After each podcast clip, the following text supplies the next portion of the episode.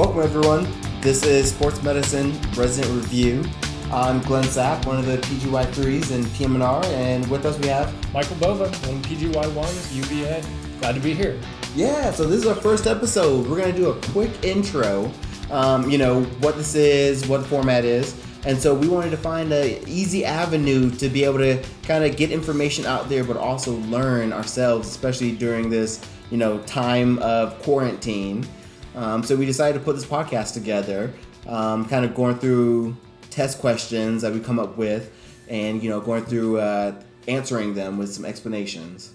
Yeah, and, and this is a great podcast for anybody who loves sports medicine, who might be bogged down in the daily grind of whatever rotation you're on. And you really just want to get some more experience with sports medicine. I actually think this is how it came about, right, Glenn? Like we were just enjoying ourselves on a, a sideline coverage of a sporting event, and we are just like, hey, we should do a, a sports medicine podcast. I think that'd be really fun. Yeah, I mean, I'm pretty sure we were like sweating outside during like a cross country race that we were just covering.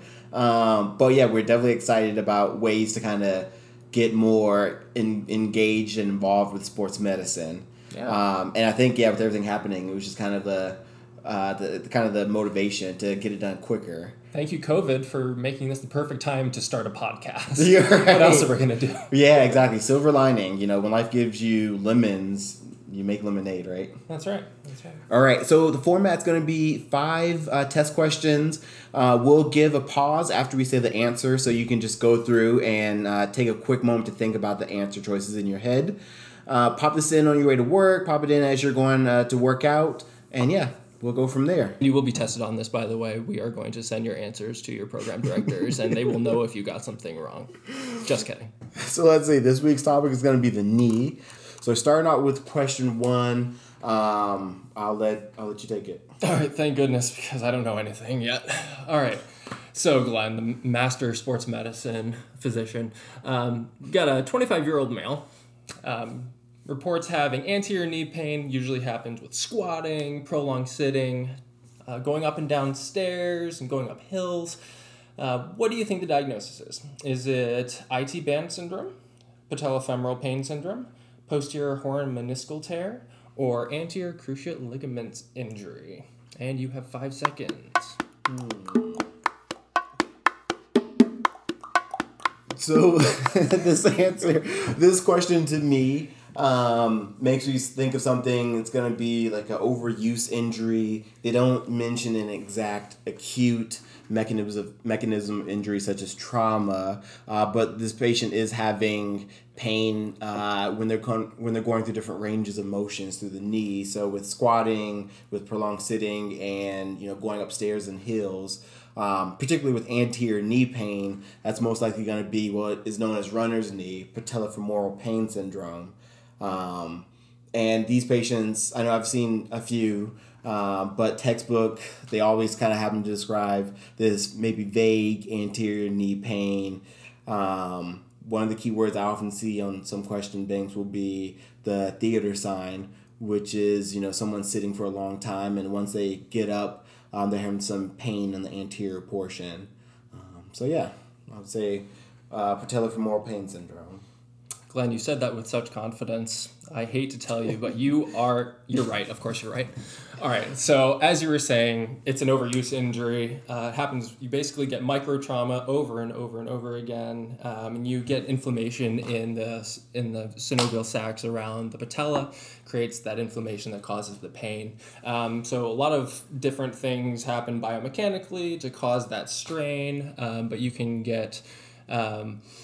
Basically some kind of tracking malformation that happens at the patella. Um, that can be coming from the hip, it can be coming from the muscles of the quad. Um, yeah, you hit on all of it. Geez, you're a genius. Um, so the other answers that we had, so IT band syndrome. Um, basically, what you get, you have the IT band coming from um, originating on the lateral hip, going down to Gerdy's tubercle at the knee. Um, things you want to look out for on a test would be like Ober's test.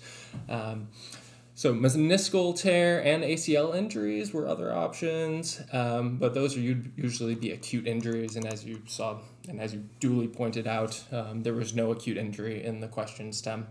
Um, and usually, if it's an ACL issue, you would definitely see some kind of like major trauma um, from or after quick deacceleration, cutting, hyperextension, twisting, and you'd get swelling associated with that as well. Yeah, great job, Glenn. You're a genius. uh, we we both are, and if you're listening to this podcast, you're also a genius as well. Oh. All right, so switching over to number two. So I'm gonna pose this to you. Uh, we have a patient that presents with bilateral knee pain. Their training just began for a half marathon recently, but it was limited by this knee pain. The patient reported anterior knee pain and described it as beneath the kneecap. This kind of sounds familiar. Uh, the pain is worse when arising from, uh, from a prolonged sitting position. Which physical examination finding might be expected? And so the answer choices are uh, pes cavus, strong hip abductors, flexible IT band, or tight quadriceps muscles.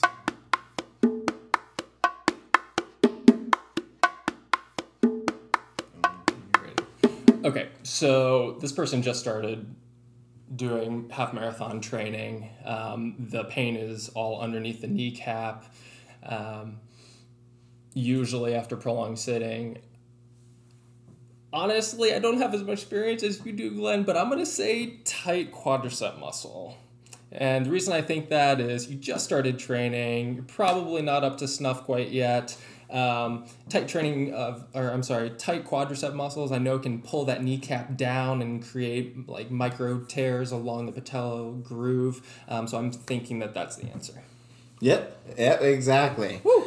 Um, let's see. Pes cavus was one of the answer choices that was incorrect, and this is actually because it's the opposite. You're going to see typically a patient with pes planus, and that's because when uh, a patient has a drop in their arch that causes a internal rotation as compensation um, of the tibia or the femur, and so that's going to upset the patellofemoral mechanism there. So pes cavus was incorrect. Uh, next answer choice was strong hip abductors, and that would be incorrect just because um, unless they were so strong that they produced um, a, a very large imbalance of the muscles, typically the answer choices should be a weak, um, weak muscles. And then lastly, uh, the answer choice flexible IT band uh, was incorrect because it'd be the opposite. It'd be someone with a tight or stiff IT band that would cause a imbalance, uh, probably pulling uh, that patella a little bit more lateral than expected. Um, and so, yep, yeah, you were correct. Thank goodness I didn't lose my training license. All right, next question. So we got a 12 year old baseball player. He had a twisting valgus deviation of his right knee during play. Got an MRI that showed edema at the inferior medial patella and at the right lateral femoral condyle with ruptured fibers at the medial patellofemoral ligament.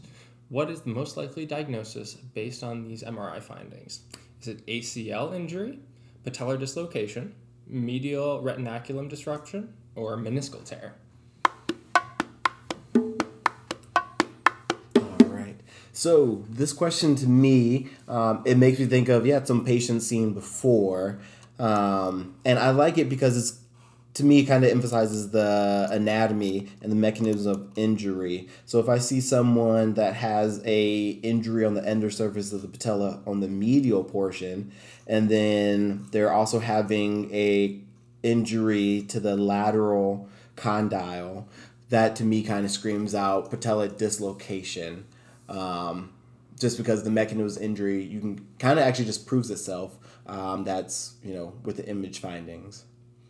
You are right. It was patellar dislocation, um, and you went through everything that I hope I would go through if I was in the same position. And um, the explanation that you gave is perfect. Um, again, if you had an ACL injury, um, hopefully they would tell you something about rapid swelling around the ACL. Um, but given that they gave you all of these femoral condyle findings and um, ligamentous uh, ruptures at the patellofemoral ligament, um, yeah, makes sense that it was patellar dislocation. Great job, Glenn. I'm glad I can be here with you. Let's see. All right.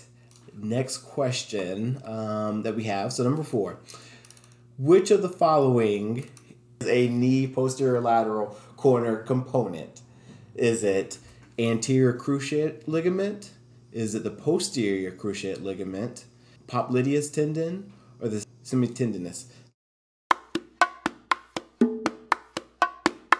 So I don't think it's semitendinous ligament or tendon because that's on the medial side. Um, I don't think it's PCL or ACL because if those were categorized as a posterior lateral corner compartment, they would make no sense anatomically. And I know that the popliteus, popliteus tendon is posterior lateral along the knee, so I'm going to say that it's popliteus tendon. Yep, exactly. Hit it on the head. Um, so, yep, uh, the posterior lateral corner is made out of uh, a few different tendons, uh, ligaments. You got the LCL, you got popliteus, and the popliteus is going to be going from that lateral portion of the epicondyle to that posterior tibia. tibia. Um, other tendons, ligaments that make up the posterior lateral corner are biceps femoris, lateral head of the gastrocnemius, lateral meniscus, and the posterior lateral joint capsule. So, yep. All right, and going to our last one. All right, last question. We got a 23 year old college football player presents to you with a complaint of right knee pain after planting his foot to cutting left in an, in an attempt to avoid a tackle. And on exam, you note limited weight bearing on ambulation, swelling, decreased range of motion, a positive ballottement test, and a negative Lachman's test. Which ligament is most likely injured? It's the medial collateral, posterior cruciate, anterior cruciate, or the lateral collateral.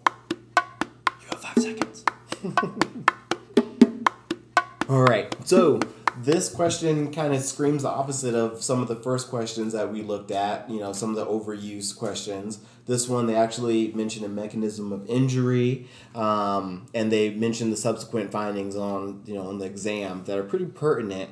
So, given that, you know, we have, you know, athlete um, who was actually cutting um, during his injury to avoid the tackle, um, and then given that he had pretty bad swelling, um, looks like you know maybe enough to uh, cause that decreased range of motion. The positive uh, ballottement test um, definitely signifies that there's an effusion going on, maybe a hemarthrosis um, going on. So this is something that's going to be definitely deep in the knee, um, something deeper than uh, the MCL, LCL. Um, and so, yeah, it, what's interesting is the negative Lachman's test um, was negative but you know we know no test is 100% um, specific or sensitive. Um, so given all the findings here on the question stem it sounds like an acl injury. You got it. Oh man great job. Yeah that Lachman test the negative Lachman test threw me for a loop when i saw that. Because um, i would always think you know they're going to be nice on question stems. They're going to give you all of the findings that you would um, you would classically expect. But I guess there's something with the chronicity, like acute versus chronic, or the time delay between the onset of the injury, where you would see a positive versus a negative Lachman's. Does that sound about right? Yep, yep, that does. Yeah, good point. All right. Well, we got five out of five. Yes. Do you think our listeners got five out of five? Absolutely. Absolutely listen, if, if we're here and we got these right, no doubt you guys were getting them right as well. All right. Well, that seems to conclude this first episode. We really appreciate everyone in the audience for listening. We're going to continue to, you know, make these reviews. Um, and, you know, we'll figure out a time schedule and, you know, you can find it right here on the podcast app that you're listening to. Once again, this is Glenn. This is Michael. Yeah, I hope you guys have a great day um, and join us next time. See ya.